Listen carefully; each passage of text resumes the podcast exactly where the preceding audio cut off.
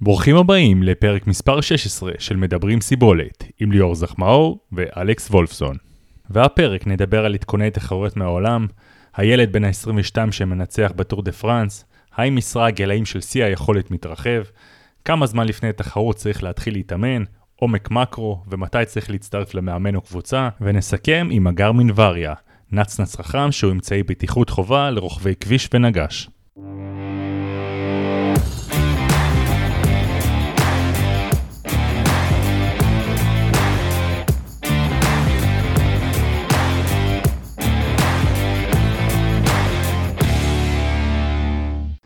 אהלן ליאור, מה נשמע? בסדר אלכס, מה קורה? טוב, אז אנחנו בסגר נוסף. קודם כל, לפני שאנחנו מתחילים, צריך להגיד שאנחנו מקליטים הפעם את הפודקאסט, את הפרק הזה בסקייפ, אז מראש אנחנו מצטערים על האיכות. אז עכשיו זה שוב, זה הסגר השני שלנו. אני חושב שכבר מבחינת ההכנות לסגר ואימונים בזמן הסגר אנחנו מסודרים. אני לפחות מסודר, איך אתה? אני מסודר, יש לי מסילה, יש לי טריינר, מותר לרכוב מהבית בעיקרון, אופני הרים אני יכול, מותר לרוץ מהבית. הדבר היחידי שאין זה בריכה, אבל כמו בסגר הראשון, גם עכשיו אני טוען שמי שעושה אימונים אירובים ומי שעשה אימוני חיזוק יחזור אבל לשחות אחרי זה בלי בעיה. באמת ההגבלות כרגע הם שמותר להתרחק עד קילומטר מהבית, נכון? ופעילות ספורט כביכול זה לא מוגבל, שזה נעשה בצורה יחידנית. בוא קצת נעבור להתכוני תחרויות. קדימה, היו כמה תחרויות בחול שכן קרו בשבועות האחרונים. כמובן התחרות, הטור דה פרנס, שאיכשהו הצליח להתקיים, אמנם לא בתאריך הרגיל, אבל בכל זאת התקיים. אפילו התקיים טור כהלכתו, אני חושב שהיה מסלול מאוד קשה מבחינת כמות עליות וימי טיפוס. היה נגש אחד, לא היה נגש קבוצתי, שזה קצת חבל, כי אני מאוד אוהב את התחרות הזאת, אני חושב שהיא מוסיפה הרבה עניין. כן, אבל אתה יודע שיש לך מסלול כוח קשה, וזה בדרך כלל בוא נגיד, הנגשים הקבוצתיים האלה, לרוב לא נגמרים כל כך טוב. כן, לפעמים יש תאונות, נפילות, כן, אבל זה חלק מהעניין, ואני חושב שזה באמת, אני חושב שזה כן יום שמוסיף הרבה עניין.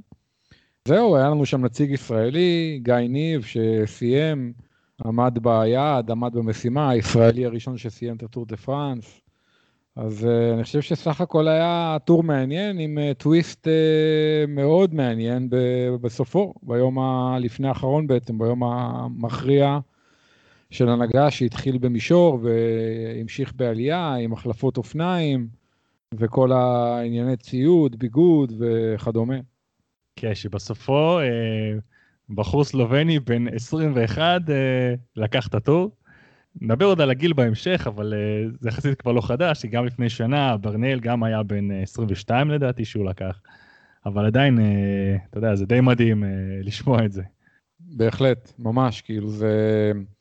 פעם חשבו שהקוי שמישהו ינצח את הטור לפני נגיד גיל 28-30 הוא מאוד מאוד נמוך בעידן המודרני, אבל הנה, השנתיים האחרונות מראות שהגילאים משתנים, ועוד מעט נדבר על זה, אבל זה ממש ככה. כן, אני אפילו חושב שקראתי פשוט שב-117 השנה האחרונות, אני חושב שהוא היה השני שבגיל כל כך צעיר שניצח את הטור.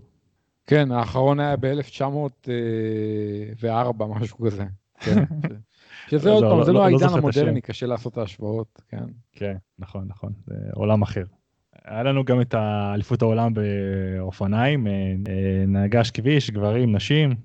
כן, הייתה תחרות שהייתה אמורה להיערך במקור בשוויץ, והשוויצרים לא הסכימו לקיים אותה, בגלל ההגבלות שלהם והנהלים שלהם. ואז האיטלקים אמרו, יאללה, אנחנו לוקחים את זה, והתחרות הייתה מאוד קרובה למסלול מרוצים, ובעצם חלק מהמסלול היה מסלול מרוצים שנקרא אימולה, באיטליה.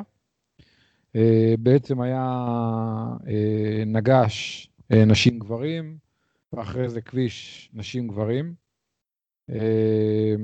בכביש, בנשים וגם בנגש, בעצם היה דאבל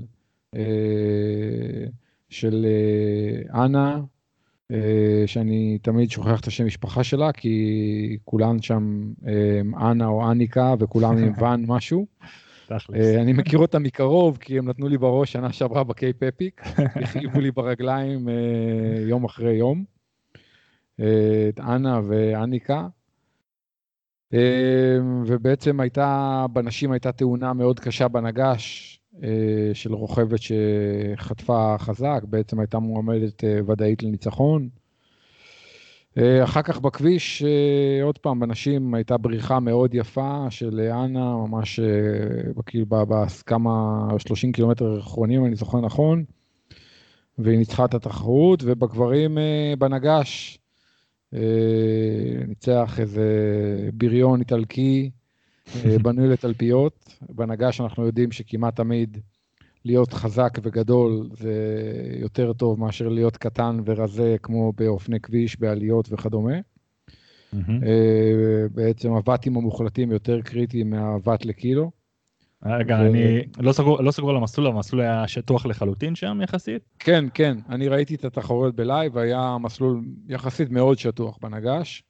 מסלול גם מאוד קצר יחסית, 36 קילומטרים, אני זוכר נכון, או משהו כזה, או 36 דקות, קיצור, מסלול מאוד קצר, וזהו, הייתה תחרות מעניינת, לגרן תומאס נעלם הגרמין רגע לפני הזינוק, הוא היה בהחלט אחד המועמדים לניצחון,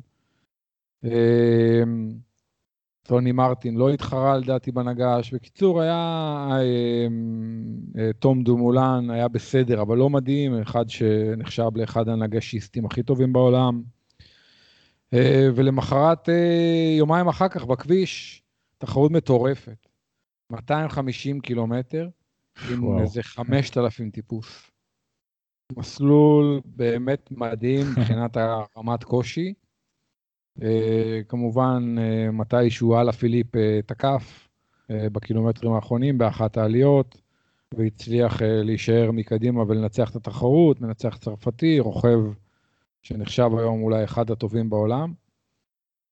מאחוריו הייתה דבוקה קטנה עם ואן ארט ורוגליץ' ועוד כמה רוכבים ששרדו יחסית את ההתקפה של אלאפיליפ. סך הכל הייתה תחרות מעניינת, אומנם לראות 250 קילומטר זה קצת משעמם, אבל בסופו של דבר זה השתלם. כן, קשה לי שזה המשך באמת כל כך הרבה זמן, אני תמיד מאוד עקוב אחרי זה, לאורך זמן. כן, מבין אותך. אבל הסוף ללא ספק, ובאמת כמו שאמרת, הייתה שם הופעה מדהימה שלו, ולפעמים אני גם, אתה יודע, שואל את עצמי, האם זה לא מדהים מדי? אתה יודע, תמיד גם השאלה. שאלה טובה שמחזירה אותי גם לטור דה פרנס, ליום האחרון, היום לפני האחרון בעצם, הנגש המטורף של פוגצ'ר. כן, אתה יודע, סימני השאלה על ענף האופניים כנראה לעולם לא הסתיימו, וכנראה שבצדק. אוקיי? כן, אתה יודע שבאמת שמישהו, שיש לך כל כך הרבה חבר'ה חזקים ביחד, ומישהו כל כך מצליח להתבלט מעליהם, או לעשות משהו כל כך יוצא דופן, זה תמיד מעלה את השאלות האלה. מיוחד עם ההיסטוריה, כן. בהחלט, בהחלט. זהו, ובסוף שבוע האחרון התקיים איירונמן, שזה בעצם עוד איזה סוג של הפתעה, אחרי שהיה לנו את טאלין לפני כמה שבועות, בתחילת ספטמבר, והיו כמה חצאים, אז גם בסוף שבוע האחרון התקיים איירונמן קרנס, שזה בעצם באותו יום חצי ומלא. אני לא בטוח כמה אנשים היו בחצי, אבל אני יודע בוודאות כמה אנשים היו במלא.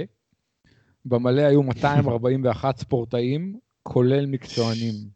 שמע, אני כבר לא זוכר מספרים כאלה, זה...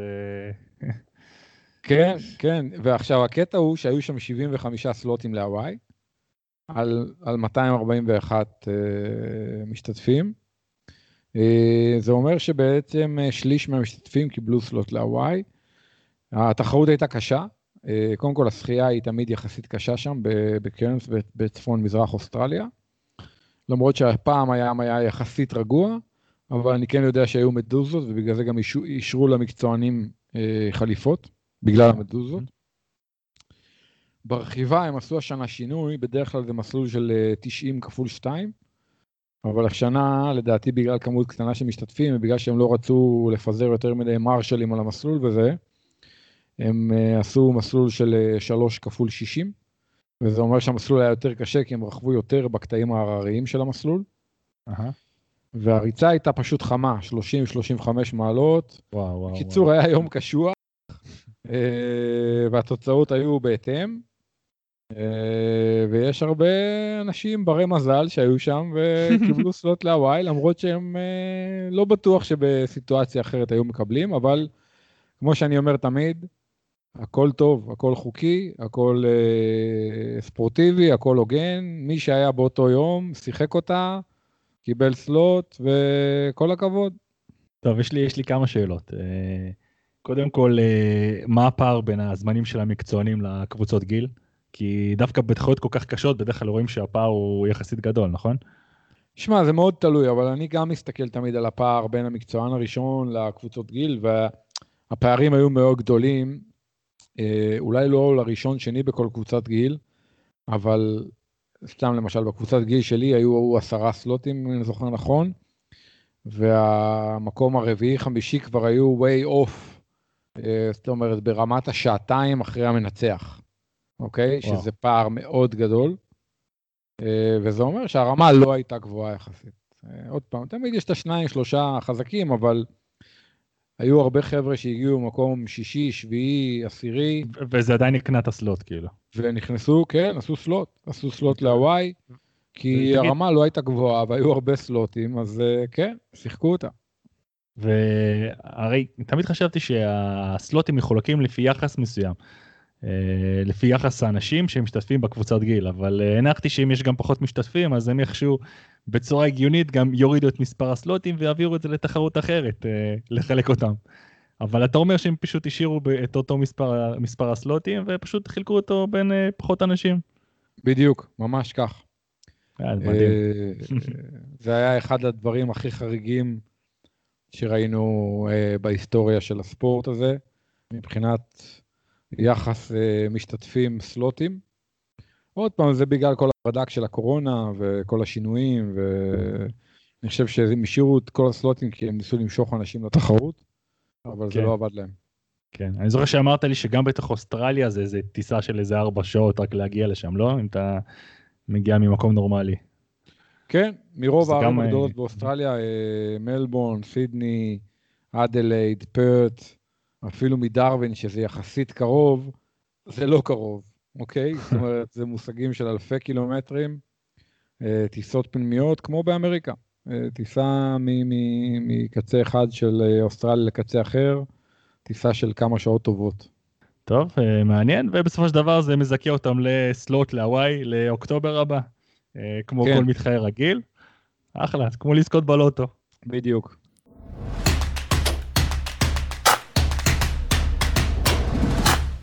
הכרנו לפני זה באמת את המנצחים הצעירים, את המנצח הצעיר בטור דה פרנס, ובין בשנים האחרונות אנחנו פתאום רואים שכל משרה גילאים בתחרות סיבולת הוא מאוד עניין מאוד רחב.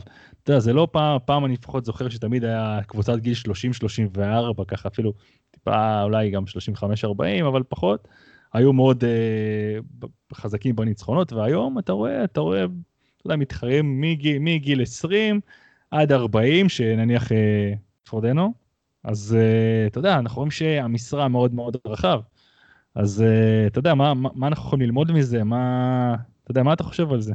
תראה, קודם כל, זה מאוד נכון, רואים את זה גם במרתונים, זאת אומרת בריצה, גם באופניים, אפרופו מה שקרה בטור דה פרנס, גם באיש ברזל, משני הכיוונים, גם חבר'ה צעירים שמצליחים ומנצחים, וגם חבר'ה מבוגרים מאוד יחסית, אז בואו נדבר רגע קודם כל על הקצה העליון, על החבר'ה המבוגרים, כי אני חושב שזה מאוד מסקרן ומעניין איך זה יכול להיות שאנשים בגיל 39-40 ממשיכים להיות יחסית חזקים. אני חושב שזה גם אנשים הרבה מאוד עומק וניסיון, עם יכולת פיזיולוגית נצברת, מה שאני קורא, אתה יודע, שזה עומק מקרו שמצטבר בגוף, זיכרון עצבי שרירי, וכדומה. כמובן שהם מאבדים בגיל הזה את המהירות, אבל במרחקים הארוכים זה פחות קריטי. אני חושב שהם מתנהלים יותר נכון מבחינת העומסים השנתיים, מבחינת כמות תחרויות, מבחינת כמות שעות אימונים, מיקוד בהתאוששות, תזונה, עיסויים, שימוש בקור, כלומר בעצם משחרר את היכולת של הגוף להתאושש מהאימונים ולהישאר יחסית צעירים, נקרא לזה ככה.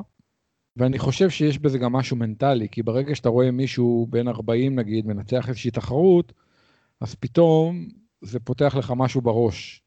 אם לפני זה חשבו שאחרי גיל 36, 37, הסיכוי לנצח איזושהי תחרות ארוכה או לא גבוה, ברגע שאתה רואה אחרים עושים את זה, אז כמו כל דבר פסיכולוגי, זה מייצר איזשהו תהליך שבו עוד אנשים חושבים שזה אפשרי, וזה מגדיל את הסיכוי שהם יצליחו לעשות את זה.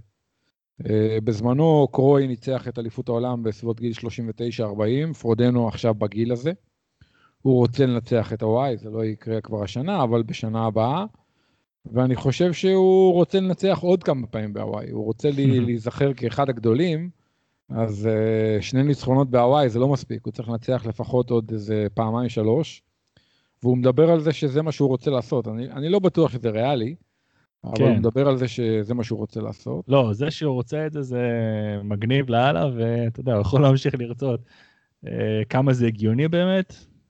אני לא יודע, אבל אני חושב שבאמת יש פה דבר מעניין שאמרת, שזה באמת האיזון הזה, שאולי באמת כשאתה צעיר, אתה פחות צריך להתעסק בהתאוששות, אתה יכול להתאמן, לדחוף כמה שיותר אימונים, להיות חזק ברמה מסוימת, להגיע להישגים מסוימים, באמת שאתה יותר מתבגר, אתה כן, אתה לומד בעצם איך להתאושש נכון, מה מאושש אותך, מה עובד בשבילך, מה לא עובד בשבילך, ואז אתה איכשהו מתקזז עם הבחור הצעיר, ואולי אתה מגיע לאותו מקום, אבל עדיין, איך שאני רואה את זה, ככל שאתה יותר מבוגר, עדיין הרבה יותר קשה לעשות את זה.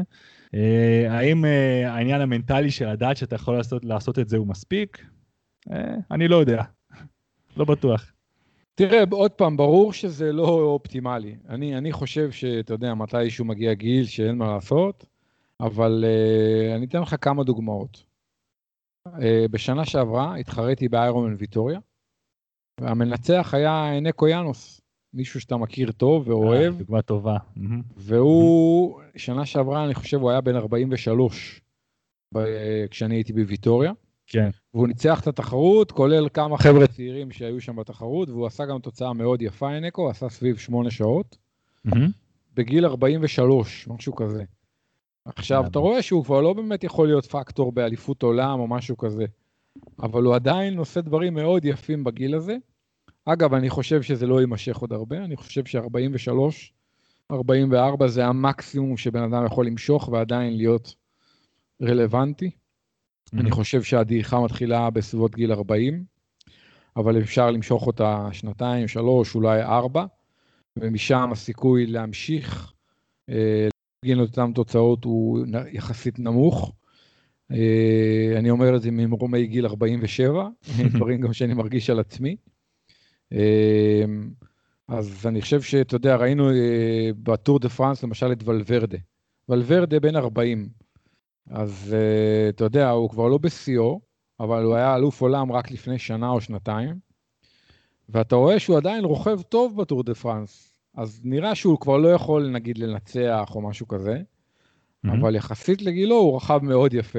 כן, הוא כאילו חזק מאוד במיקס של התחרות, והאמת זה גם, זו דוגמה מעולה, כי במשך שנים הוא חזק, אתה יודע, הוא כמה שנים, אני לא יודע כבר כמה שנים, אבל פחות יותר מ10 שנים, הוא כבר מאוד מאוד חזק, אתה יודע, כל פעם הוא פקטור, ובאמת זו דוגמה טובה. אבל אגב, לא דיברנו על זה, אבל באמת מבחינת ענפים שבהם אולי באמת הגיל יותר משחק משחק, כאילו אמרנו שבאמת בספורט ציבולת כמו איש ברזל, אז באמת ב-40 אתה עדיין יכול להיות פקטור. בוא ניקח דוגמה ספורט אחר, ששם זה פחות... לא תראה בשחייה נגיד, אוקיי?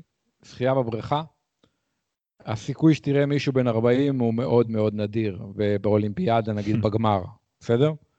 כן. מעל גיל 30 זה כבר חריג.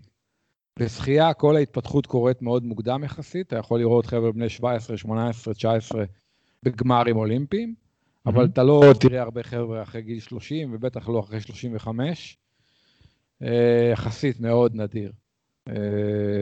בטריאטלון אולימפי לא תראה בגילאים האלה מישהו שהוא יהיה פקטור כמעט. עוד פעם, אתה יודע, יש ענפים שזה כבר לא קורה בגילאים האלה, זה חלק פיזיולוגי, חלק תרבותי, חלק מנטלי, עוד פעם נגיד בטריאטלון, הם פשוט עוברים למרחקים הארוכים.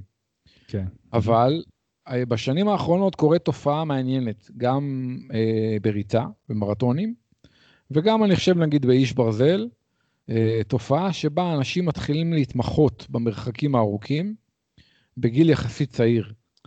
אם בעבר המסורת הייתה, שספורטאי מתחיל במרחקים הקצרים, משפר את המהירות שלו, מתי שהוא ממצה את המרחקים הקצרים, והוא כאילו כבר מאבד את היכולת להיות מהיר, בגלל כל מיני דברים שקשורים בשינויים פיזיולוגיים, שינויים הורמונליים, ודברים כאלה, ואז הוא עובר למרחקים ארוכים, כלומר ספורטאים התפתחו במרחקים קצרים נגיד בריצה, 5,000, 10,000, ומתישהו בגיל מבוגר עברו למרתון.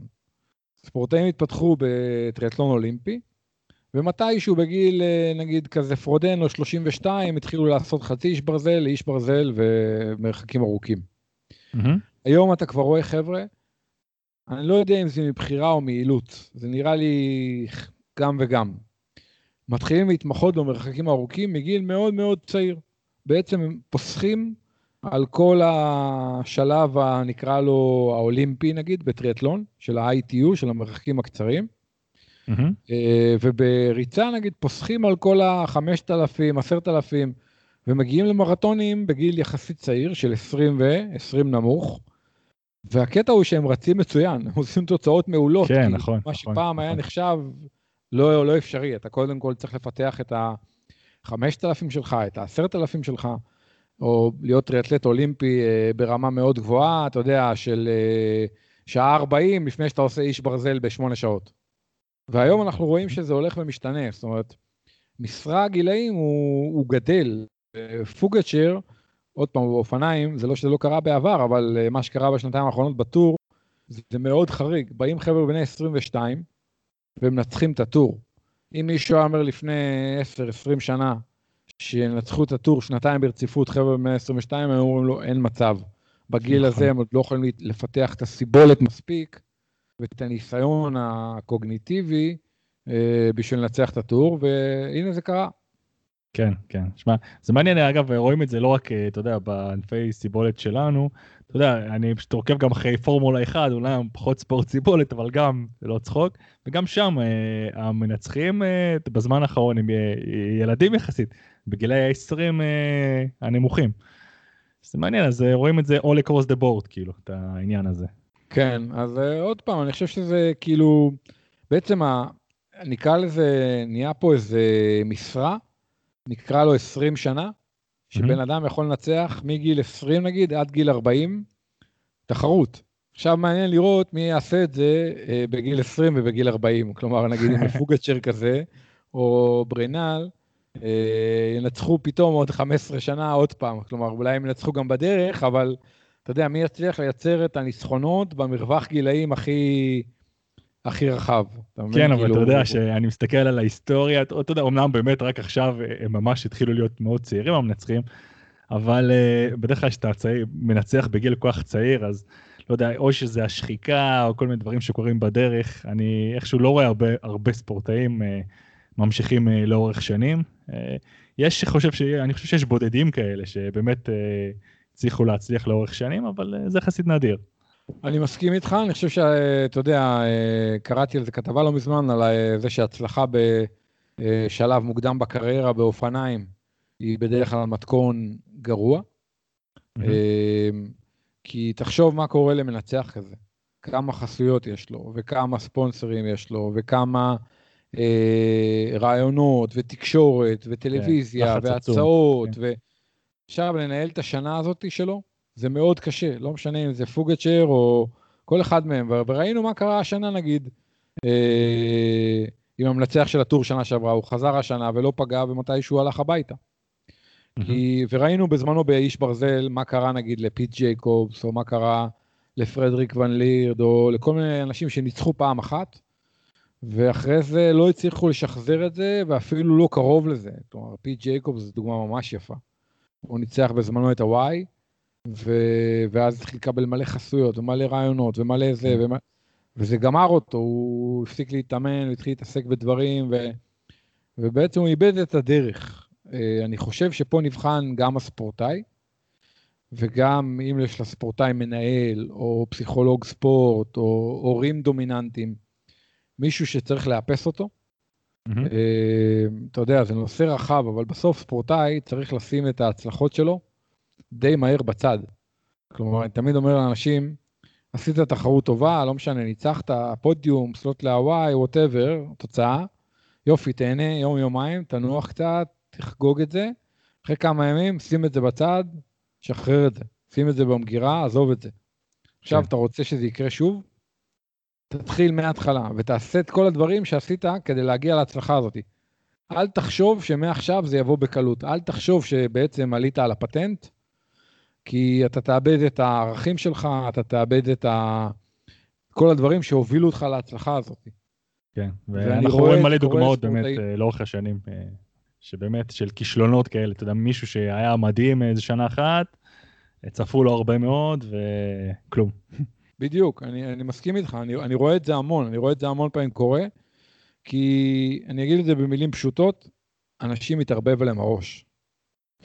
הם שוכחים כאילו מה הוביל אותם להצלחה, וחושבים שמעכשיו זה יבוא בקלות, ולא משנה מה הם יעשו, ומתחילים להתעסק בשטויות, ואתה יודע, היום בעידן של הרשתות החברתיות, נהיו עם איזה כוכבי יוטיוב, כוכבי אינסטגרם, כוכבי...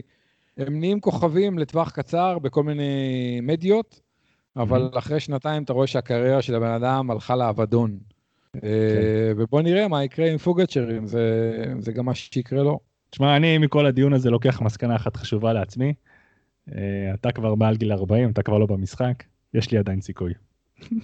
תמיד יש לך סיכוי, גם כשהייתי צעיר, עכשיו במיוחד.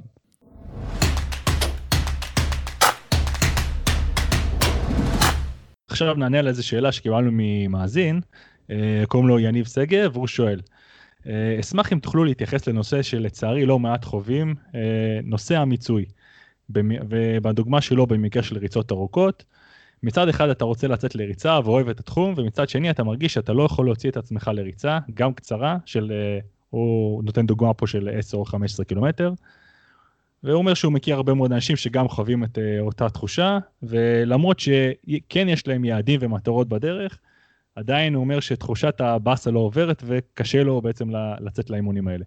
אז אתה יודע, בוא נגיד שכל אחד ייתן קצת טיפים שלו, אתה יודע, ההתנסות שלו עם העניין הזה, כי אני מניח טוב, ליאור, אני לא דרך איתך, אבל אני כן היה לי גם נקודות כאלה של ימים שפחות בא לי לצאת לאימון, אבל בוא תגיד לי קודם כל מה אתה חושב על זה.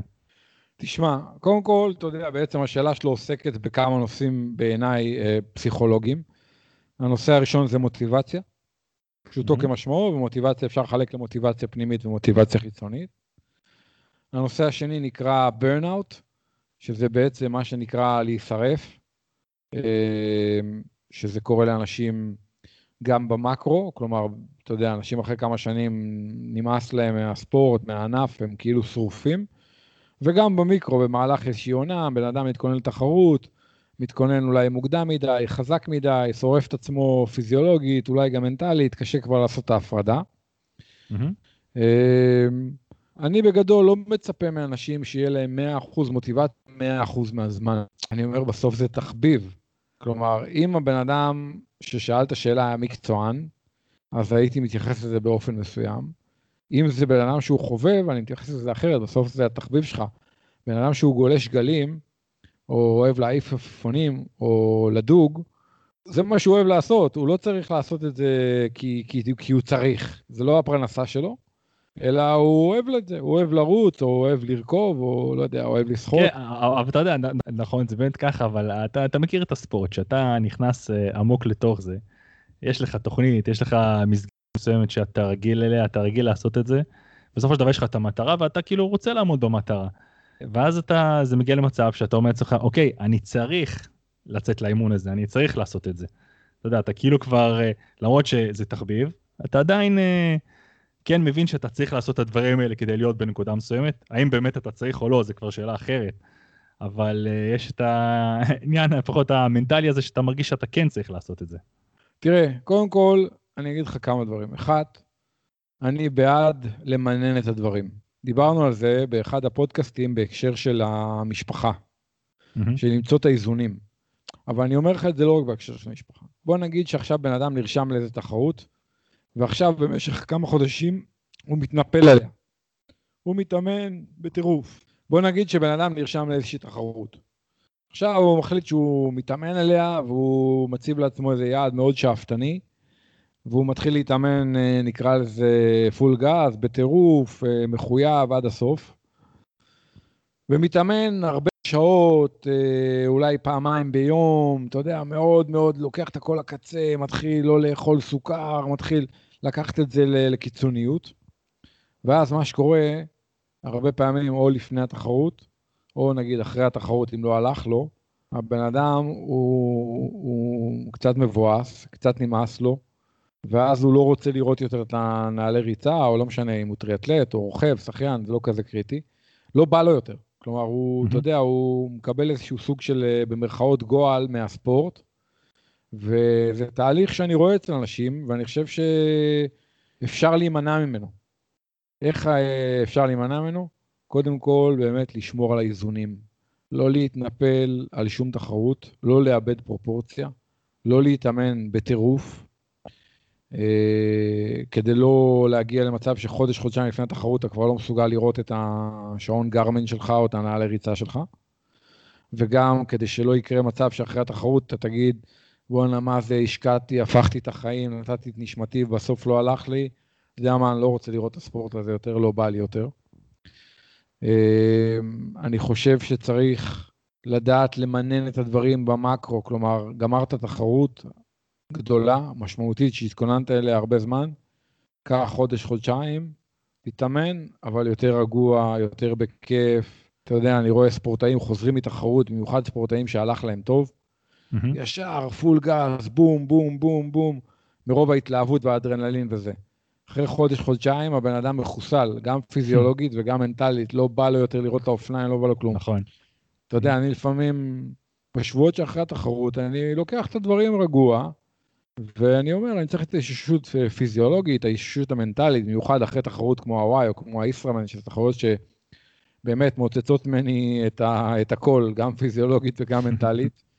עכשיו, אני לא בלחץ שאני, אתה יודע, מה, אני לא רחבתי שבוע, מה יקרה, וזה שטויות, פיזיולוגית זה שטויות, ומנטלית אני יודע שזה גם שטויות, כי אני אוהב את הספורט, אתה יודע, זה שלא רחבתי שבוע לא אומר שהפסקתי לאהוב את הספורט. כן. אז אני חושב שזה חלק מהעניין. אני חושב שבחלק מהמקרים הבעיה היא אצל המאמנים, כי הם לוקחים את הדברים לפעמים לקיצוניות גדולה מדי, עוד פעם למשל 2 אימונים ביום ודברים כאלה. בסוף הספורטאי קצת, אתה יודע, זה יכול להגיע למיצוי ובאמת לזה שנמאס לו, הוא שרוף, לא משנה איך נקרא לזה.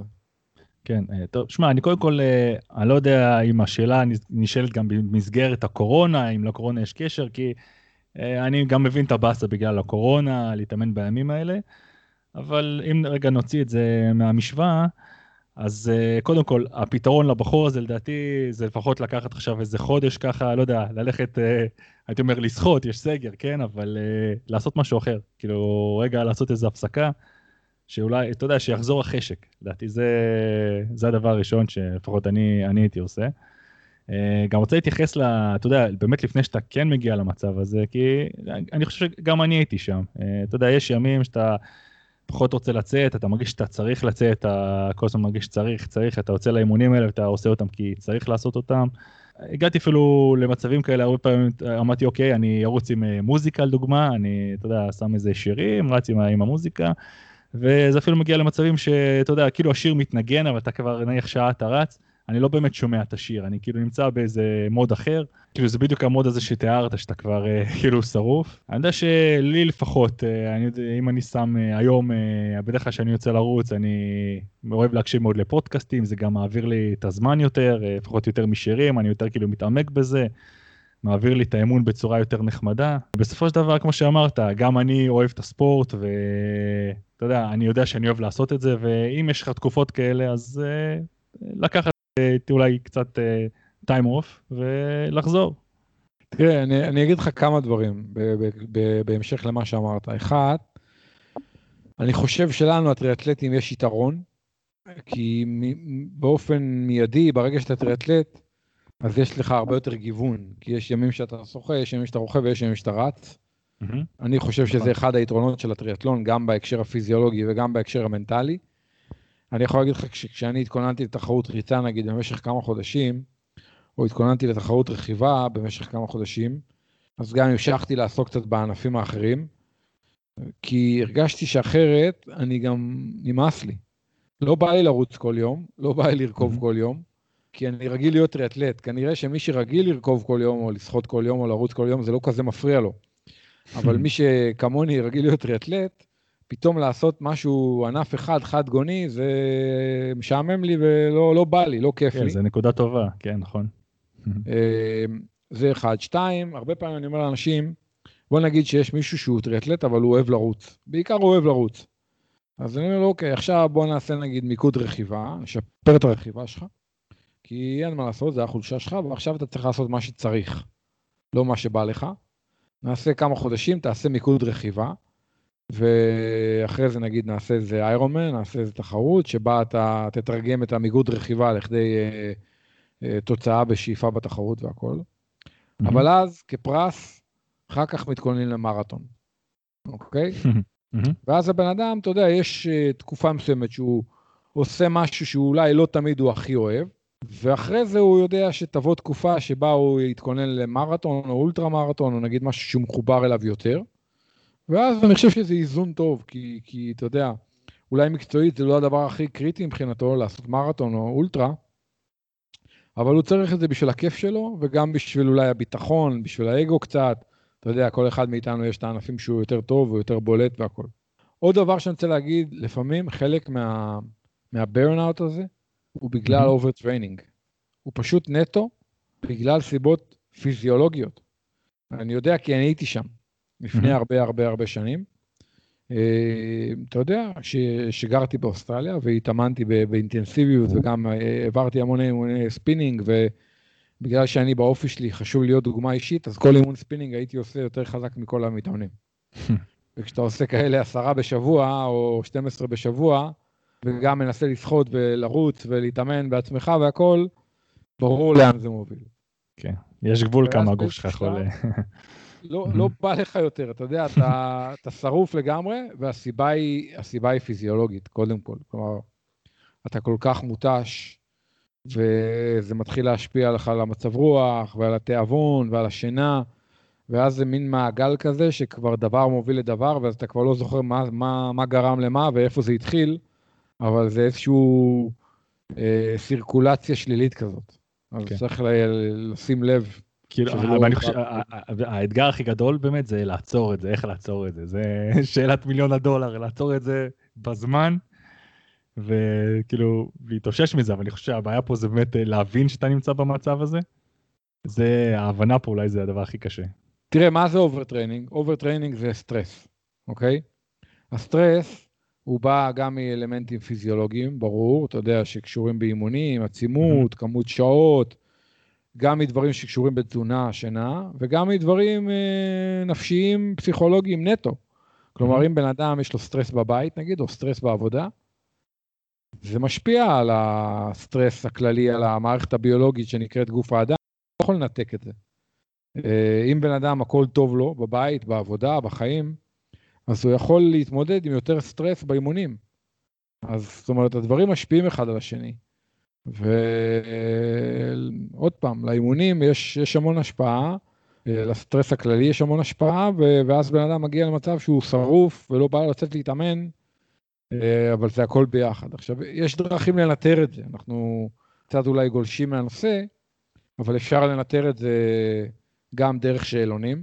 באוסטרליה היינו עובדים הרבה עם ספורטאים, שאלונים, כל יום אתה ממלא שאלון, איך אתה מרגיש, כמה בא לך להתאמן, מה המוטיבציה שלך הבוקר, ואז אתה רואה מגמות, וגם היום דרך כל האמצעים שקשורים בניטור התאוששות, דופק מנוחה, HRV, כל הטכנולוגיות החדשות, שאמורות לעזור לך לקבל איזשהו מדד, נקרא לו אובייקטיבי, על המצב הגופני שלך.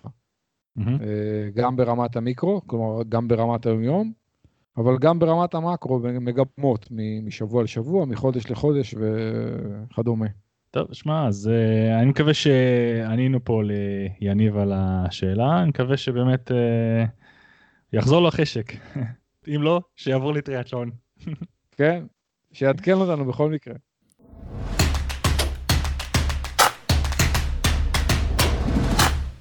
אלכס, יש נושא שכל הזמן, לא, שאלה שכל הזמן חוזרת על עצמה.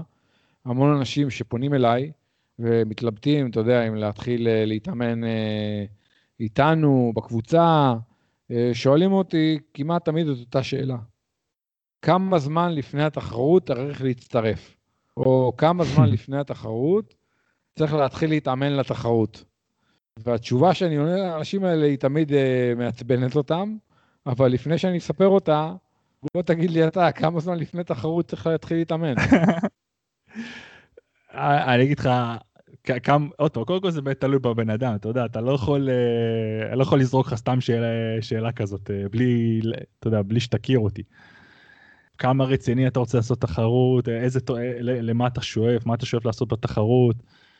שאלה מאוד רחבה, זו שאלה שאי אפשר ככה לשאול באופן שאתה שואל אותי אותה. אתה מבין?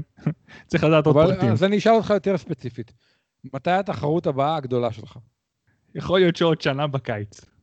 זאת אומרת עוד 10 חודשים בערך. כן, כן. אוקיי, מתי אתה מתחיל להתאמן אליה? אפשר להגיד שאני כל הזמן שומר על מצב מסוים, אבל ברגע שהתחרות תתחיל להתקרב, אני מאמין ש... עוד פעם, כל תלוי בשלבים השונים של מחזור האימונים, אבל אפשר להגיד שאני כל הזמן מתאמן לתחרות באיזשהו מקום, כן? זה משהו שאתה כל הזמן עושה, כנראה את כל הדברים המיוחדים לקראת התחרות, הרכיבות הארוכות, שבדרך כלל עושים לפני תחרות כזאת, בחודש, חודשיים האחרונים, כאילו, אבל... באיזשהו מקום, אני כל הזמן מנסה לשמור על כושר, וכן, אתה יודע, להתאמן, קשה לי פשוט להגיד מתאמן לקראת תחרות ספציפית. אלכס, כמה שנים אתה בספורט ציבורית? כמה שנים אתה בענף?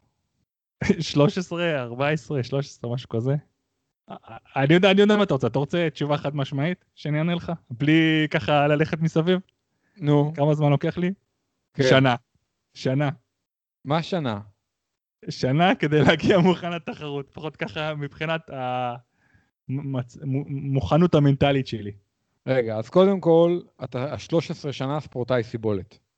כן. אז אתה 13 שנה כבר מכין את הגוף שלך לתחרות שתהיה בעוד 10 חודשים. במידה רבה, ה-13 שנה האחרונות שבהן פיתחת את היכולת הפיזיולוגית, גם מבחינת העצבית שרירית, רצועות, גידים, שלד, גם המערכת האירובית, מטאבוליזם, הכל, גם הקטע של הניסיון, הקטע המנטלי של הציוד, ביגוד, תזונה, זאת אומרת 13 שנה אתה בעצם משפר את הפלטפורמה, ועכשיו בעוד 10 חודשים יש לך תחרות, ואתה אומר שבעצם אתה 13 שנה ספורטאי סיבולת, יש עוד 10 חודשים, ובחודשים האחרונים אתה עושה כמה אימונים יותר ארוכים והכל. אז עכשיו תענה לי על השאלה, כמה זמן לפני התחרות צריך להתחיל להתאמן אליה? אתה אמרת עכשיו שאני מתאמן כל הזמן לתחרות באיזשהו מקום, כן? כמה זמן אני באמת חושב ש... איך נקרא לזה? את הספציאליזיישן, לעשות את הדבר המיוחד לתחרות. כן. אולי מדובר על איזה חודש וחצי, חודשיים, שבהם כאילו אתה עושה משהו יותר מיוחד. אתה צריך להצטרף, נגיד אתה רוצה להצטרף לאיזה קבוצה או מאמן, כמה זמן לפני התחרות צריך להצטרף?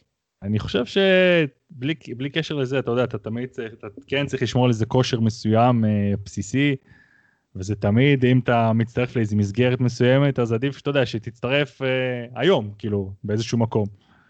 שלא עכשיו תחכה, אתה יודע, לחודשיים האלה, כי בסופו של דבר, גם שאתה נכנס למסגרת מסוימת, היא עובדת בצורה מסוימת, אתה צריך להתרגל למסגרת הזאת. אתה כנראה עושה משהו שונה מהמסגרת. זה לא נכון פתאום לקפוץ ככה למים ואתה יודע, אוקיי, זהו, מחודשיים מעכשיו אני אהיה מוכן. זה לא עובד ככה בעולם האמיתי. אז אם מישהו, אתה יודע, רוצה להצטרף לאיזו מסגרת מסוימת, הייתי עושה את זה, אם יש לך את הרצון הזה ואתה יודע שיש לך תחרות, הייתי עושה את זה עוד היום, אם אתה שואל אותי. אז קודם כל, לקח לי איזה 7 דקות נראה לי, אבל בסוף אמרת את מה שרציתי לשמוע. לא, אני אגיד את זה עכשיו ברצינות. תראה, קודם כל, אתה יודע, בעבר היה נהוג להתאמן לתחרויות 4 חודשים, כאילו ספציפי. אוקיי, היה 16 weeks to, או 22, או 20 weeks to. אני אגיד לך משהו, אני בכוונה לא רציתי להגיד לך 4 חודשים. לא, זה בסדר, כי אתה יודע, אני צוחק שאני רואה את כל ה-16 weeks to, או 20 weeks to, כן? אני חושב שזה, הרבה פעמים רואים את זה או בתוכניות גנריות, שמופיעות בספרים, או בכל מיני אתרים, או תקנה תוכנית להכנה לאיש ברזל ל-16 שבועות, ותגיע מוכן לישרמן. כן. תגיע מוכן מאיזה בחינה? בחינה פיזיולוגית, בחינה מנטלית, בחינת ציוד, בחינת ההבנה של התחרות, מאיזה בחינה תגיע מוכן? נכון. חוץ מזה, אולי אם היית מתחיל הרבה לפני, היית מגיע יותר מוכן. ברור שיש כמה חודשים לפני תחרות, שהם החודשים, נגיד, הממוקדים, שבהם באמת עושים יותר את הרכיבות הארוכות, הריצות הארוכות, כמה אימונים משולבים יותר משמעותיים, מחנה אימונים אולי, ודברים כאלה. אבל כשאנשים מתקשרים לשאול אותי, אני עונה להם, תצטרף מחר, אוקיי? מתחילים מחר, למה? כי כמו שאמרת, לוקח זמן להשתלב במסגרת, אני לא יודע, לא תמיד אני יודע מה המצב של הספורטאי. זה לא אומר שמחר בבוקר הוא יתחיל להתאמן ולרוץ ריצות של 3 שעות ולעשות רכיבות של 200 קילומטר. אבל ככל שהוא יצטרף למסגרת, כל מסגרת, בדרך כלל יותר מוקדם, וישתלב בה ויבין את הראש ויכיר את הדינמיקה, ואם היא מסגרת טובה, אז גם יהיה לו יותר זמן להשתפר. ואז הוא יגיע לתקופה, נגיד, הממוקדת, הספציפית, במצב התחלתי יותר טוב, הוא יגיע לתקופה הזאת, שנקרא לה money time, במצב התחלתי יותר טוב, זה לא אומר שהוא אמור להגיע בכושר C, אבל הוא אמור להגיע עם פלטפורמה טובה, פיזיולוגית, מנטלית, טכנולוגית והכל, ואז הוא יעשה את התקופה הממוקדת, את ה-money time יותר טוב, שהוא כבר מבין את הדינמיקה, ומכיר את המושגים, ומכיר איך הקבוצה מתאמנת, או המאמן הזה עובד, ואז הסיכוי שלו לעשות תחרות טובה, הוא עולה.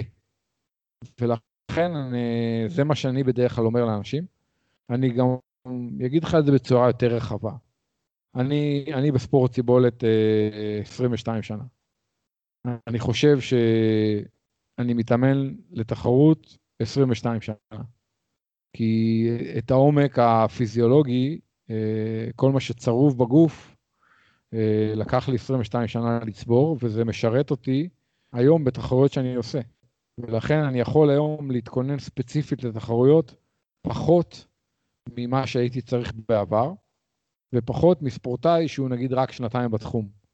אני רואה את זה לפעמים כשאני במקפיץ, במרכאות, ספורטאים שאני עובד איתם לתחרויות.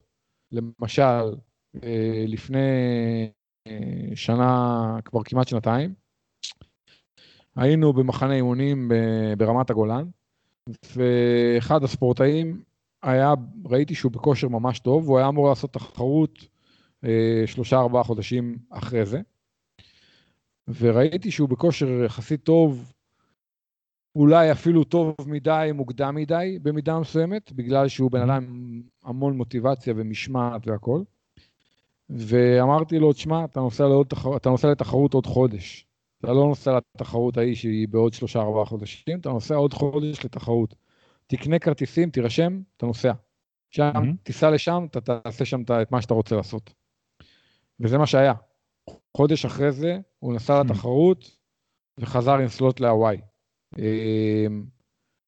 וזה, אתה יודע, הרבה בזכות העומק, ובזכות מה שאני ראיתי בעיניים שלי, וזה לא הספורט היחידי שזה קרה לי איתו, זה קרה לי עם עוד ספורטאים שאני עובד איתם, הקפצתי אנשים מכמה תוך חודש לתחרות, והם עשו סלוט להוואי, כי ראיתי בעיניים שהם מוכנים פיזיולוגית, מנטלית, ושלפעמים לא יהיה נכון לחכות עוד זמן, אלא צריך לקרות עכשיו, וזה בזכות העומק שהם צברו, ואני חושב שנגיד סתם, ממחר בבוקר אני מזנק לתחרות איש ברזל, אני אעשה אותה ויעשה אותה טוב, אני לא אעשה אותה מעולה.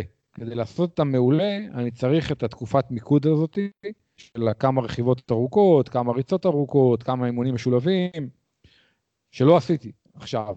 אבל אני אעשה טוב, אני אעשה תוצאה שהיא לא מאוד מאוד מאוד רחוקה מהתוצאות הטובות שלי, נגיד, על אותו באותם תנאים. ולכן אני טוען שהשאלה מתי צריך להתחיל להתכונן לתחרות היא שאלה לא רלוונטית, לא נכונה מקצועית. ברור שיש, עוד פעם, 3-4 חודשים לפני תחרות, שבהם זה המאני טיים והתקופה הממוקדת והכל, אבל אני לא חושב שזה נכון להצטרף לתוכנית מסוימת, למאמן מסוים או לקבוצה מסוימת, רק לתקופה הזאת. אני חושב שזה טעות, ואם ספורטאי שוקל להצטרף לאיזשהו מאמן או קבוצה או מסגרת, עדיף לו לעשות את זה בשוטף, עדיף לו לעשות את זה הרבה לפני 3-4 חודשים של המאני טיים. זה מה שאני חושב. ותגיד, עכשיו נניח יש ספורטאי ש... לא יודע, אין מסגרת, אין כזאת מסגרת אולי בעיר שלו, בסביבה שלו, אין לו אפשרות להצטרף למסגרת, הוא לבד. כן, אז אולי אני גם משנה קצת את השאלה, לא כמה זמן לפני צריך להתחיל, אבל אולי איך צריך להתחיל להתאמן. אני רוצה, יש לי תחרות עוד 10 חודשים אמרנו, אז בוא נגיד יש לי תחרות עוד 2. בכוונה קצת מושך את זה עוד יותר הלאה. איך היית מתחיל להתאמן עכשיו? אני דוגמה אם אתה כבר באיזה כושר בסיסי מסוים אולי, כי שהוא 2 בסופו של דבר זה הרבה זמן.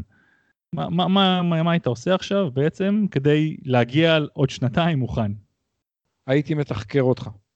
שאלה ראשונה, בעוד 2, מה אתה רוצה שיקרה בתחרות?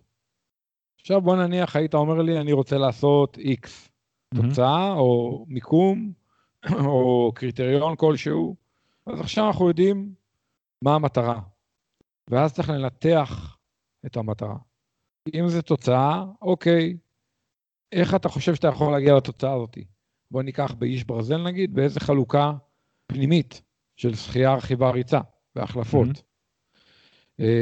אם זה נגיד מיקום, אוקיי, בואו נתחקר ב10 שנים האחרונות, מה התוצאות שאנשים עשו כדי לעשות מיקום שאתה רוצה לעשות. אם זה קריטריון, אוקיי, בואו ננתח מה הביצוע, מה רמת הביצוע שאתה צריך כדי לעשות את הקריטריון הזה. אז זו השאלה הראשונה שהייתי שואל אותך. השאלה השנייה שהייתי שואל אותך זה מה המצבך הנוכחי. כלומר, הבנו לאן רוצים להגיע, עכשיו בואו נבין איפה אתה היום. תגיד לי איפה אתה היום מבחינת יכולת שחייה, רכיבה, ריצה, האם אתה בריא וכדומה. שאלה הבאה זה כמה שעות אתה יכול להתאמן ביום, באיזה ימים אתה יכול להתאמן, מה האמצעים שיש לך. כלומר, השאלות הן בינתיים שאלות מאוד מאוד כלליות. ואני אשאל אותך שאלות על היכולות שלך. כלומר, אם היום היה את התחרות הזאת, איזה תוצאה היית עושה, או איזה מיקום, או, זאת אומרת, איפה אנחנו היום ביחס לאיפה שאנחנו רוצים להיות בעוד 2. ואז השלב הבא, מה החולשות שלך ומה החוזקות שלך. בואו ניקח נגיד תחרות כמו איש ברזל, שזו עוד פעם התחרות שהיא הכי קרובה נגיד לליבנו. עכשיו בן אדם אומר, תשמע, אני בכל מה שקשור בסיבולת, מרחקים ארוכים, אני יכול להמשיך 3 ימים. אבל מה, אין לי מהירות. אז אני אומר לבן אדם, אוקיי, מה זה אין לי מהירות? כמה אתה עושה באולימפי? הוא אומר, אין לי באולימפי עושה תוצאה כזאת וכזאת. אני אומר לו, אוקיי, וכמה אתה עושה נגיד חצי מרתון? תוצאה כזאת וכזאת. אני מתחיל להבין מה היכולת הפיזיולוגית של הספורטאי, מה המאפיינים שלו, חוזקות וחולשות, ואיפה הפערים, על מה צריך לעבוד, אוקיי? למשל, אני טוען שאם אתה לא עושה אולימפי בזמן כזה וכזה, אתה לא תעשה איש ברזל בזמן כזה וכזה. כלומר, יש קורלציה. אם אין לך את המהירות הבסיסית, גם אם יש לך המון סיבולת, זה לא מספיק טוב. ולהפך, יכול להיות שאתה ספורטאי, נגיד, עושה באולימפי מעולה, אבל אין לך סיבולת. אחרי 3-4 שעות באימון, זהו, אתה מתפרק. שזה אני רואה בעיקר חבר'ה צעירים, כן? שיש להם את המהירות, אבל אין להם את הסיבולת. ובסוף, נגיד, תחרות איש ברזל, זה תחרות של סיבולת. לא של מהירות, צריך איזשהו basic speed, אבל זה לא העניין. ואז בעצם ב2 האלה, מנסים לייצר איזשהו מסלול, איזושהי מפת דרכים, שתוביל שלב אחרי שלב לתוצאה הרצויה בעוד 2. עוד מיקוד אופניים, או מיקוד ריצה, או תחרויות קצרות, או תחרויות סיבולת סופר ארוכות, אתה מבין, אתכוון? אצל כל ספורטאי זה יהיה קצת שונה. כאילו, אני מקבל את הרושם שמה שאמרת, כאילו, לפחות בהתחלה, אנחנו נתחיל לעבוד על החולשות שלי בעצם. לפעמים כן. מהשאלות שכיוונת אותי לפחות. הרבה, כאילו, כן, החולשות שלך אותה. גם ברמת הענף נגיד, אם יש איזשהו ענף שהוא חלש, וגם ברמת, נקרא לזה, סביבי שריר אמיתיים מול סביבי שריר מהירים, לצורך העניין, אתה מבין, האם אתה טוב ב-long distance endurance, ואין לך מספיק מהירות, האם יש לך המון מהירות, אבל אין לך את היכולת להחזיק long distance, כלומר, נתקוף את המקומות שבהם אתה פחות חזק, ואולי קצת מגבילים אותך, ומונעים לך, עלולים למנוע ממך בעוד שנתיים, לעשות את מה שאתה רוצה לעשות. אתה יודע, עכשיו שאני אומר לעצמי, בהתחלה כספורטאי שמסתכל על זה עוד שנתיים, אז אני אומר לעצמי, אוקיי, זה תחרות סיבולת, אני רוצה בעצם להגדיל את הסיבולת שלי, אני עכשיו פחות כיף לי לעבוד על החולשות שלי, אבל אני רוצה לעבוד על הסיבולת שלי, אני רוצה להתחיל לצאת, לא יודע, לעשות מרחקים, לא יודע, לרכב הרבה, לרוץ הרבה, אומנם אולי לא בצורה עצימה, אבל אני פשוט רוצה להגדיל נפחים, וככה עכשיו שנה ומשהו אני מגדיל את הנפחים, ואני לא עושה בכלל שום סוג של עבודת מהירות, כלום, רק נפחים, נפחים, נפחים. אתה חושב שזה משהו נכון לעשות, דוגמה, או ש... אני חושב שלאנשים מאוד מסוימים זה יכול לעבוד, וכדי שזה יעבוד הם צריכים גם שתהיה להם את הגנטיקה המתאימה, וגם הם צריכים לשים ממש הרבה שעות יחסית. זאת אומרת, אם בן אדם עושה רק נפח, בלי שום עצימות, זה יכול לעבוד רק בתנאי שהוא יעשה באמת נפח מאוד משמעותי. אם הוא יעשה נפח בינוני, רק נפח, אז הוא יגיע לאיזושהי תקרת זכוכית, והוא לא יעבור אותה. חוץ מהעובדה שזה עוד פעם, אנחנו חוזרים לזה שזה גם באיזשהו מקום גם שורף אותך, כל הנפחים האלה, וכל כך הרבה שעות באימונים עצמם. ועוד דבר חשוב אולי שלא דיברנו עליו פה, אבל עוד שנתיים זה באמת זמן ארוך, ותחרויות אמצע כאלה, תחרויות בי-רייסס כאלה, תחרויות פחות חשובות, גם זה משהו שמאוד חשוב, נכון? באיזשהו מקום, לראות הרמה, איפה אתה נמצא.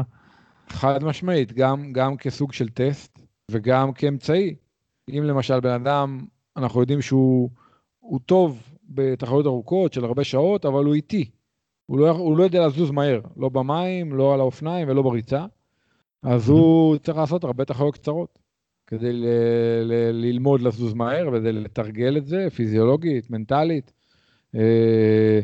ואז בטח, אני מאוד בעד, אתה יודע, אם זה בטריאטלון, זה ספרינט, אולימפי, מרוצי 10, חצי מרתון, מסכים, כל דבר, אני ממש בעד. שזה באמת, אתה יודע, זה סופר חשוב גם, כאילו, כי בסוף של דבר אתה גם לא רוצה לשים את כל הביתים שלך בסל אחד, נכון? בתחרות עצמה, אם אתה עושה גם טעויות, אתה רוצה לעשות את הטעויות האלה לפני, בתחרויות ההכנה האלה גם, נכון? זה גם נקודה חשובה. לגמרי, חד משמעית. אתה רוצה בעצם ללמוד דרך התחרויות הכנה, מה עובד, מה פחות עובד, ציוד, ביגוד, תזונה, קבלת החלטות, וזה מעלה את הסיכוי שכשתבוא לתחרות המשמעותית, תקבל החלטות יותר טובות, תדע מה עובד לך מבחינת התזונה, הציוד, הביגוד, הכל. אני חושב שמי שמתכונן לאיש ברזל למשל שנה שלמה ולא מתחרה בדרך, רמז, זה טעות. אוקיי? כן, כן. זו טעות, אתה לא משפשף את המיומנות שנקראת להתחרות. אתה לא משייף אותה, אתה לא מלטש אותה, ואני חושב שלהתחרות זאת מיומנות וצריך לעבוד עליה כל הזמן. אבל אני אגיד לך, אבל יש אנשים שפחות אוהבים, לא יודע, להגיע לתחרות, אלא הוא רוצה להגיע לתחרות הזאת בחול, הוא רוצה לעשות את התחרות הזאת. הוא פחות אוהב, נניח, להשתתף בתחרות בארץ, אבל הוא אומר לעצמו, אני אעשה סימולציה לבד. אני אעשה איזה סימולציה לדמות את התחרות. זה מספיק טוב, לדעתך? לא, חד משמעית לא. תקשיב, אני לפני סימולציה, אני ישן טוב, אני אוכל, אני רגוע, לא משנה מה יגידו לי, זה לא אותו מתח, זה לא אותו סטרס, זה לא אותה לחץ, זה לא אותה התרגשות. קו זינוק זה קו זינוק. מספר חזה זה מספר חזה, לא מספר חזה שהדפיסו לי, המאמן הדפיס לי בבית. מספר חזה אמיתי של תחרות. ולכן אני טוען שלהתחרות זו במיומנות, יש לידך אנשים שרוצים לנצח אותך, שאתה חלקם אתה לא מכיר, זה לא ספורטאים מהקבוצה שלך, לא משנה איזה סימולציה תעשה, זה בעולם לא ידמה את התחרות ב-100%. זה תמיד יהיה משהו קצת מלאכותי, זה לא רע, לספורטאים לא מנוסים זה יכול לעבוד, אבל זה לא משהו שיכול להחליף תחרויות הכנה בעיניי. כן, כי במיוחד תעשה את החלטות, לפחות שאתה עושה בתחרות, זה לא יכול להחליף בכלל, זה לגמרי. נכון, נכון, ולכן להתחרות זאת מיומנות, ואני בעד להתחרות. אני חושב שזה חשוב, וזה גם אמור להיות כיף, בסוף אתה אמור ליהנות מזה.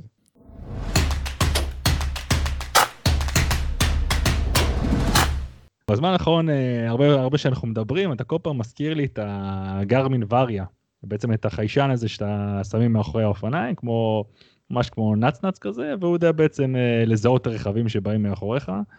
אתה יודע, זה קיים כבר הרבה מאוד שנים, אתה יודע, יש, רוב המסלולים אולי בארץ זה פחות שימושי, אבל אתה בזמן האחרון, אתה כל הזמן מספר לי על זה, ואתה ממש מרוצה מהחיישן הזה. תראה, קודם כל זה קיים הרבה שנים, אבל היו גרסאות, הגרסאות הראשונות, אני חושב שהיו פחות מוצלחות. גם באיך שהם עבדו וגם באיך שהם ישבו על האופניים ואיך שזה נראה. בהתחלה זה נראה כמו איזה טלוויזיה לד שיושבת לך על האופניים, וזה פשוט היה נראה רע.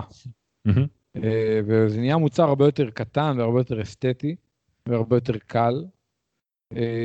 תראה, הנצנצים של היום הם מאוד אפקטיביים, בשנים האחרונות הצליחו להגיע לעוצמות תאורה מטורפות. אני מאוד אוהב למשל את הנצנץ של בונטרגר, אתה יודע, ליזיין, יש להם נצנצים מדהימים, נכון. שעובדים ממש יפה, ואתה רוכב באחורי מישהו עם נצנץ כזה, גם ביום עם שמש והכל, אתה רואה אותו הרבה יותר טוב מאשר רוכב שרוכב בלי נצנץ, יום. אז כמובן, על אחת כמה וכמה, מי שיוצא מוקדם בבוקר, או מי שרוכב בשקיעה, אז בטח שחייבים נצנץ אחורי כזה. הווריה הוא בעצם קודם כל נצנץ, והוא נצנץ טוב, נותן מענה באמת מאוד יפה מהבחינה הזאת של נצנץ יום, אבל הבונוס הרציני זה שאתה מקבל חיווי שמגיע רכב מאחוריך, גם חיווי של תאורה בשעון גרמין, במוניטור גרמין, וגם צפצוף. ובעצם שמגיע רכב כמה עשרות מטרים מאחוריך אתה מקבל חיווי, ואחרי שהוא עובר אתה מקבל חיווי שהוא עבר אותך, יש תפצוף, וזה מאוד אפקטיבי מהבחינה הזאת שאתה במיוחד בנגש, אבל לא רק, אתה רוכב ומגיע אוטו, לפעמים המכוניות החדשות הן כבר מאוד שקטות, כל המכוניות ההיברידיות והכל, אתה ממש לא שומע את האוטו. נכון, נכון. והעבר היה מאוד עוזר, כי אתה מקבל חיווי שמגיע אוטו, אתה זז קצת ימינה, אתה יותר זהיר, אם אני על האירובר, אז פעמים אני מתיישב על הבייסבר, להיות יותר יציב, אתה נכנס לאיזשהו סוג של מגננה, ואני חושב שזה פשוט אחלה אמצעי בטיחותי. כן, תשמע, אני באמת, לפחות בשנה, שנתיים האחרונות, אני שומע מלא פידבקים ממש טובים על המוצר הזה, וגם אתה יודע, השאלה הראשונה שישר נשאלת, אוקיי, אז שאתה רוכב לבד זה סבבה, אבל שאתה רוכב עם עוד אנשים זה בעייתי, כי אתה אומר, יש מצב שזה יצפצף על רוכבי אופניים אחרים, אבל זה לא עושה את זה, נכון? יש לזה, זה כן יודע להבדיל, ואני חושב זה איך שעובד אולי על מהירות יחסית, שזה יודע, זה כן יודע שמתי זה אוטו ומתי זה רוכב, וזה אין כזה false alarms כאלה, נכון? שזה סתם מעצבן אותך כל הזמן. ממש, רכבתי לפני כמה ימים עם עוד אנשים, שום בעיה, זה עובד מדהים, גם כשאני מוביל, גם כשאני לא מוביל, זה לא עובד סתם, כלומר זה לא עובד שמישהו עוקף אותי, אם אני רוכב עכשיו עם עוד אנשים, ואחד החבר'ה עוקף אותי, זה לא מצפצף, זה לא עובד, זה עובד רק כשמגיע רכב, מאחור, במהירות שהיא הרבה יותר גבוהה מהמהירות שלך, וזה פשוט עובד טוב, החיסרון היחידי של המוצר הזה, אם מישהו נגיד רוכב בכבישים מאוד מאוד צוענים, עם המון תנועה, אז אולי קצת יכול לפעמים להטריף אותו, אבל אני מקווה שאנשים לא רוכבים פשוט בכבישים כאלה, ואז אתה יודע, זה לא אמורה להיות בעיה, וגם תמיד אתה יכול לחבות את זה, כן? זה לא שאתה לא יכול לחבות את זה, אבל ברוב הכבישים, אנשים הרי בורחים לכבישים יחסית שקטים, אבל דווקא בכבישים שקטים, שכשכבר כן מגיע אוטו, זה לפעמים הכי מסוכן, כי אתה לא כל כך מוכן, אתה בסוג של רפיון כזה, מנטלי, פיזיולוגי, ופתאום מגיע רכב, ואתה לא מוכן לזה, ולכן אני חושב שהווריה זה פשוט היום המצאי שהוא מאסט בחינה בטיחותית. זה לא מוצר זול, אבל אני לא מכיר הרבה אנשים שקנו אותו, וחושבים שזה לא היה שווה את המחיר. כן, נכון, זה, נכון, זה בדיוק, אני שומע את זה, המשפט הזה, אני שומע אותו מהרבה מאוד אנשים שקנו את המוצר, ואני לא משוחד פה באיזשהו אופן.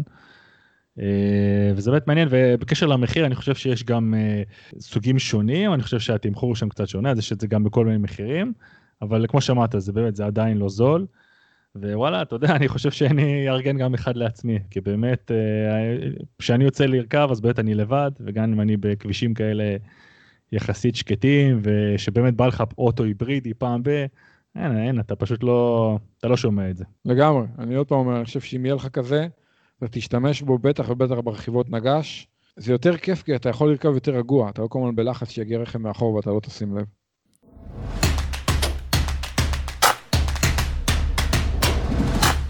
אם נהניתם מהפודקאסט, אנחנו נשמח אם תחלקו אותו עם חברים שלכם, פשוט תשלחו להם את הקישור לאתר שלנו, endurancetalks.com, או תפנו אותם לכל פלטפורמת פודקאסטים קיימת, אייטיונס, ספוטיפיי וכו'.